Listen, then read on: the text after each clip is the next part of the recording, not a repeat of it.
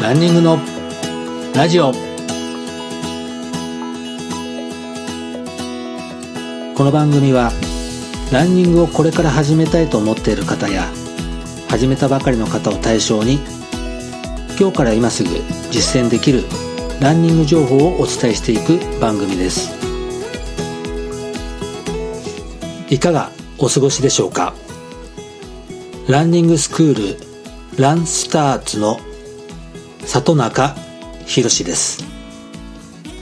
今回3回目のテーマは走った後のストレッチ方法です。前回走る前のストレッチ方法をお伝えしましたが今回は走った後のスタティックストレッチ方法をお伝えします。特にランニング後のストレッチは忘れがちになるんで気をつけてください。すなわち静的静かに動くというみたいですが伸ばしたい筋肉を反動をつけないでゆっくりと限界まで行くところまで伸ばしてだいたい10秒から20秒くらいそのままで停止させる方法のことです。動作は皆さんが知っている運動になりますので復習の意味も込めて取り組んでください。一つ目は屈伸。膝を曲げて伸ばしてをする運動です。その時に1,2,3,4ってな感じで回数を数えながら行うのがいいです。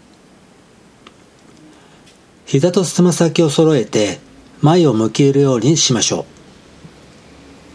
膝が開いている人が多く見られますがそれではお尻やハムストリングなどが伸びないです。またより大きな効果を得るためにできるだけかかとを浮かせないようにしましょう。二つ目新脚です。深い新脚をした場合はよくかかとが浮いたりつま先が横を向いている人が見られます。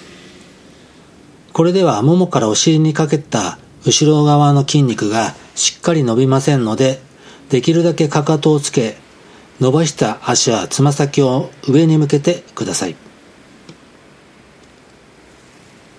3つ目アキレス腱です。アキレス腱を伸ばす際は前後のいずれの足もつま先が前を向くようにしましょう。横を向いてしまうと肝心のアキレス腱が伸びません。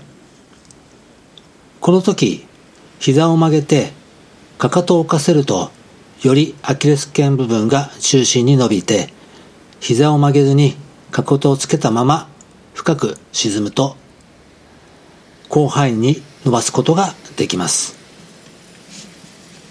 次は回旋腕を大きく伸ばして腰を支点として回しましょう。この時遠心力に負けて足まで動いてしまう人がいますが腰から下はできるだけ動かさないようにしてください。そして最後手足足首。手首と足首の関節を動かすにはただブラブラさせるだけでは不十分です。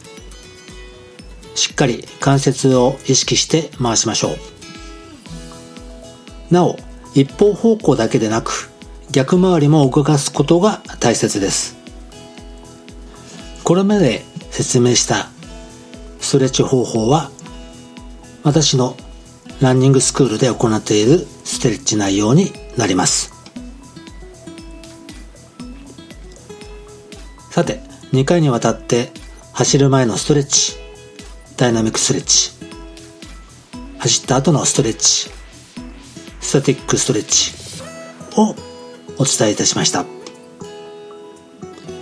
ネットでランニングストレッチと検索するといっぱい出てきますのでそちらも参考にすることもいいかもしれません。今回もお聞きいただきありがとうございました。ぜひ番組の感想、ご意見をお聞かせください。番組紹介欄に LINE アットの URL を貼ってありますので、友達登録の方もよろしくお願いいたします。それでは皆さん、良いランニングライフをお過ごしください。里中博でした。